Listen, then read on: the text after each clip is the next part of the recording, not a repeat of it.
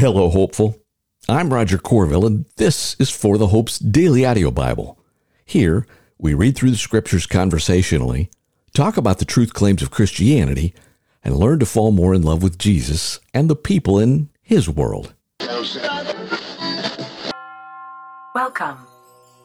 For 20 chapters so far in the book of Matthew, we have journeyed with Jesus from Bethlehem to Egypt to Nazareth, throughout Galilee, into Capernaum and Gennesaret, into the Gentile areas of Tyre and Sidon, to Magadan and Caesarea Philippi, and into Jericho and Judea, and now, for the first time in Matthew's Gospel, Jesus enters Jerusalem. My friends, Matthew 21 records the last week of Jesus' life. For three years, Jesus has preached and taught and healed, and now we get to Passover week. And here's the big news the rejected son is actually the exalted king who guides, guards, and protects. Which is kind of a big deal, you know? I mean, he's the king and I'm not. and welcome to episode 2134 and today's little bit of our journey together through the Bible, reading through every single word of it and considering our own stories in light of this big story. And today is, if you wanted to like put a stamp on Matthew chapter 21, it's kind of like the beginning of the end. Or maybe it's the end of the beginning. You decide. I just hope that what you see here today or what you hear here today is that the rejected son is actually the long awaited and exalted king who guides, guards, and protects. Matthew 21. When they approached Jerusalem and came to Bethphage at the Mount of Olives, Jesus then sent two disciples, telling them, Go into the village ahead of you. At once you will find a donkey tied there with her colt. Untie them and bring them to me. If anyone says anything to you, say that the Lord needs them, and he will send them at once.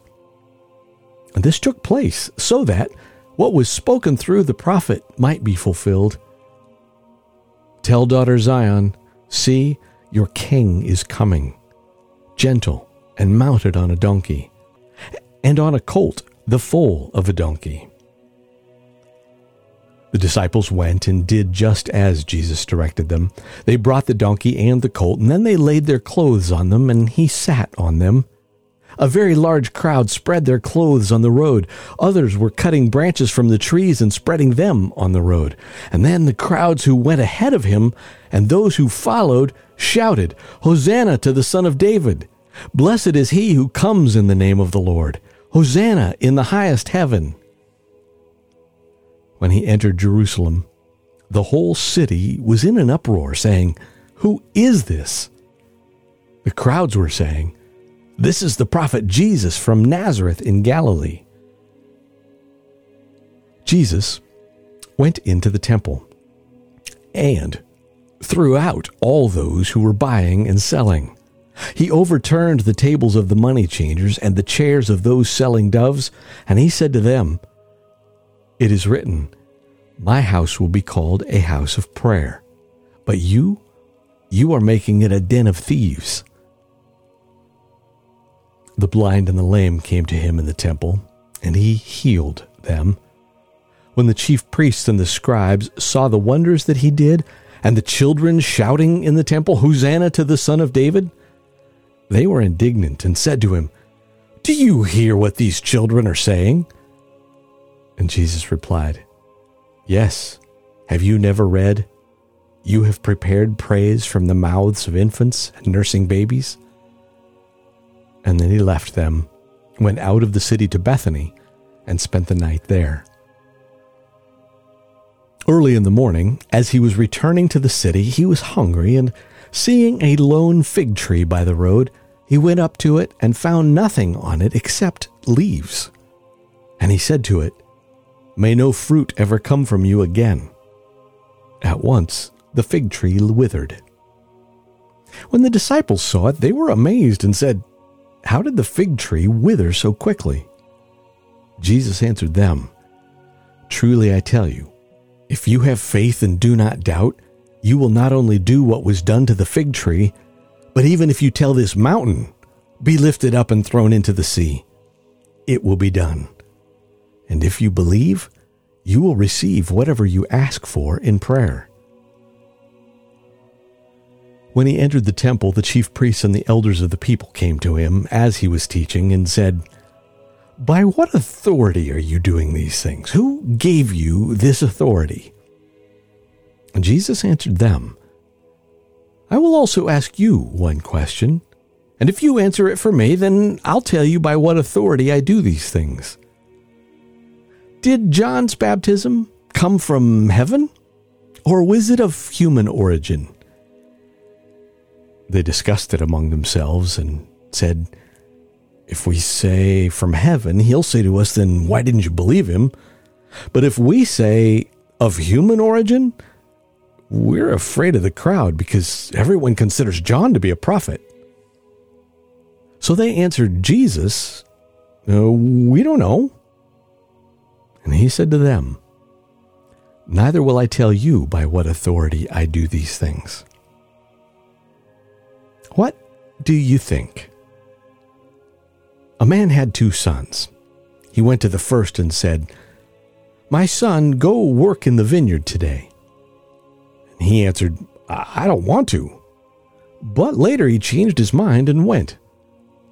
Then the man went to the other son and said the same thing. And that son said, I will, sir. But he didn't go. Which of the two did his father's will? And the chief priests and elders said, The first. And Jesus said to them, Truly I tell you, tax collectors and prostitutes are entering the kingdom of God before you. For John came to you in the way of righteousness, and you didn't believe him. Tax collectors and prostitutes did believe him, but you, when you saw it, didn't even change your minds then and believe him. Listen to another parable. There was a landowner who planted a vineyard, put a fence around it, dug a wine press in it, and built a watchtower.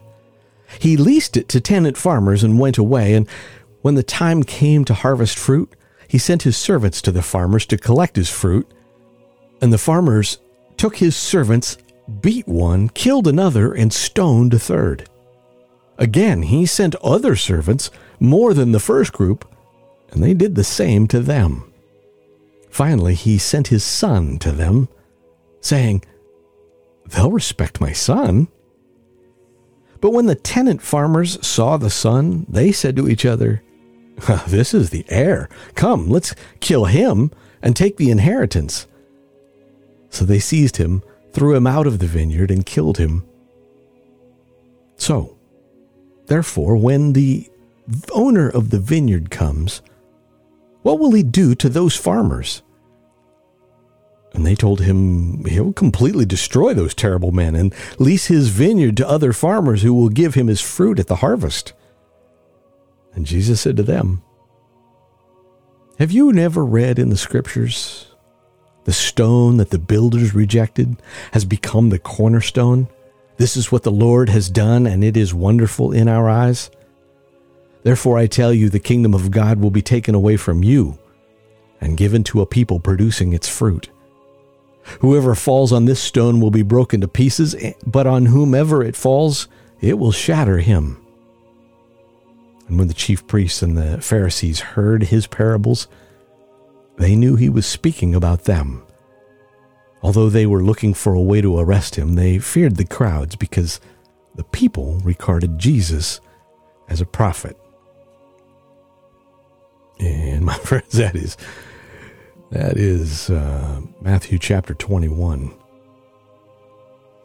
I think it's a bit ironic, don't you? The rejected son is actually the exalted king, in this case, who guides, guards, and protects. And you're going to hear a little more about that here as we get to our Old Testament segment.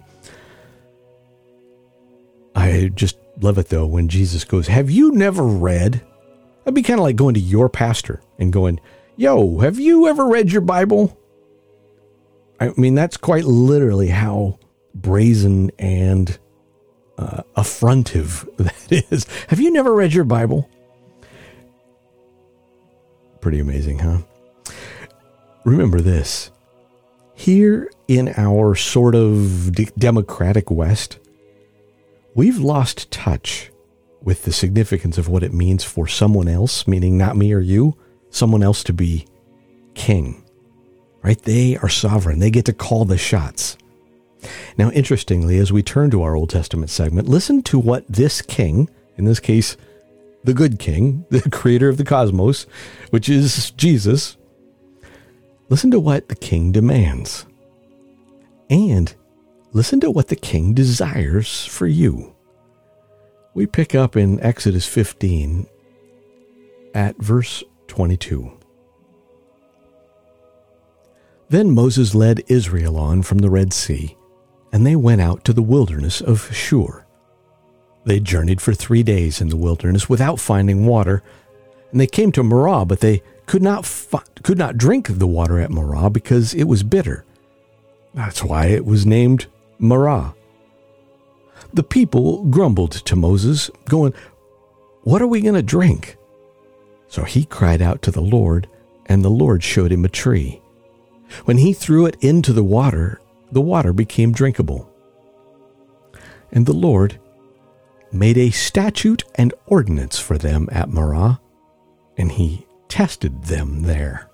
He said, If you will carefully obey the Lord your God, do what is right in his sight, pay attention to his commands, and keep all his statutes, I will not inflict any illnesses on you that I inflicted on the Egyptians.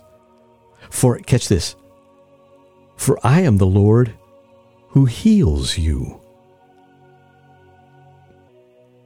Then they came to Elim, where there were twelve springs and seventy date palms, and they camped there by the water. The entire Israelite community departed from Elim and came to the wilderness of Sin, which is between Elim and Sinai on the 15th day of the second month after they had left the land of Egypt. And the entire Israelite community grumbled against Moses and Aaron in the wilderness. The Israelites said to them, If only we had died by the Lord's hand in the land of Egypt, when we sat by pots of meat and ate all the bread we wanted. Instead, you brought us into this wilderness to make this whole assembly die of hunger. And then the Lord said to Moses, I'm going to rain bread from heaven for you. The people are to go out each day and gather enough for that day. This is how I will test them to see whether or not they will follow my instructions. On the sixth day, when they prepare what they bring in, it will be twice as much as they gather on other days. So Moses and Aaron said to all the Israelites, This evening you will know that it was the Lord who brought you out of the land of Egypt, and in the morning you will see the Lord's glory because he has heard your complaints about him. For who are we that you complain about us? And Moses continued, The Lord will give you meat to eat this evening, and all the bread you want in the morning. For he has heard the complaints that you are raising against him. Who are we? Your complaints are not against us, but against the Lord. And then Moses told Aaron, Say to the entire Israelite community, Come before the Lord, for he has heard your complaints. And as Aaron was speaking to the entire Israelite community, they turned toward the wilderness, and there, in a cloud, the Lord's glory appeared. The Lord spoke to Moses I have heard the complaints of the Israelites. Tell them, At twilight you will eat meat, and in the morning you will eat bread until you are full, and then you will know that I am the Lord your God. So at evening, quail came and covered the camp. In the morning, there was a layer of dew all around the camp. When the layer of dew evaporated, there were fine flakes on the desert surface, as fine as frost on the ground. And when the Israelites saw it, they asked one another, What is it? Because they didn't know what it was. Moses told them, It is the bread the Lord has given you to eat. This is what the Lord has commanded gather as much of it as each person needs to eat. You may take two quarts per individual according to the number of people each of you has in his tent. So the Israelites did this. Some gathered a lot, some a little. When they measured it by quarts, the person who gathered a lot had no surplus, and the person who gathered a little had no shortage. Each gathered as much as he needed to eat. Moses said to them, No one is to let any of it remain until morning. But they didn't listen to Moses. Some people left part of it until morning, and, it's, and it bred worms and stank. Therefore Moses was angry with them. They gathered it every morning. I'm just going to pause. Therefore Moses was angry with them. That last line. You ever think about your pastor being angry with you? Like, yo, here's what God said to do. You didn't do it. And yeah, Moses was angry with them. We'll keep going. They gathered it every morning. Each gathered as much as he needed to eat, but when the sun grew hot, it melted. And on the sixth day, they gathered twice as much food, four quarts apiece, and all the leaders of the community came and reported this to Moses. And he told them, This is what the Lord has said Tomorrow is a day of complete rest, a holy Sabbath to the Lord. Bake what you want to bake, and boil what you want to boil, and set aside everything left over to be kept until morning. So they set it aside until morning as Moses commanded, and it didn't stink or have maggots in it. Eat it today, Moses said, because today is a Sabbath to the Lord. Today you won't find any in the field. For six days you will gather it, but on the seventh day, the Sabbath, there will be none. Yet on the seventh day some of the people went out to gather, and they didn't find any. Then the Lord said to Moses, how long will you refuse to keep my commands and instructions? Understand that the Lord has given you the Sabbath, therefore, on the sixth day, he will give you two days' worth of bread. Each of you stay where you are. No one's to leave his place on the seventh day. So the people rested on the seventh day. The house of Israel named the substance manna. It resembled coriander seed, was white, and tasted like wafers made with honey. Moses said, This is what the Lord has commanded. Two quarts of it are to be preserved throughout your generations, so that you may see the bread I fed you in the wilderness when I brought you out of the land of Egypt. And Moses told Aaron, Take a container and put two quarts of manna in it. Then place it before the Lord to be preserved throughout your generations. As the Lord commanded Moses, Aaron placed it before the testimony to be preserved. The Israelites ate manna for 40 years until they came to an inhabited land. They ate manna until they reached the border of the land of Canaan. They used a measure called an omer, which held two quarts. Now, the entire Israelite community left the wilderness of Sin, moving from one place to the next according to the Lord's command and they camped at Rephidim, where there was no water for the people to drink. So the people complained to Moses, Give us water to drink. Moses replied to them, Why are you complaining to me? Why are you testing the Lord? But the people thirsted there for water and grumbled against Moses, and they said, Why did you ever bring us up from Egypt to kill us and our children and our livestock with thirst? Then Moses cried out to the Lord, What should I do with these people? In a little while they'll stone me. The Lord answered Moses, Go on ahead of the people and take some of the elders of Israel with you.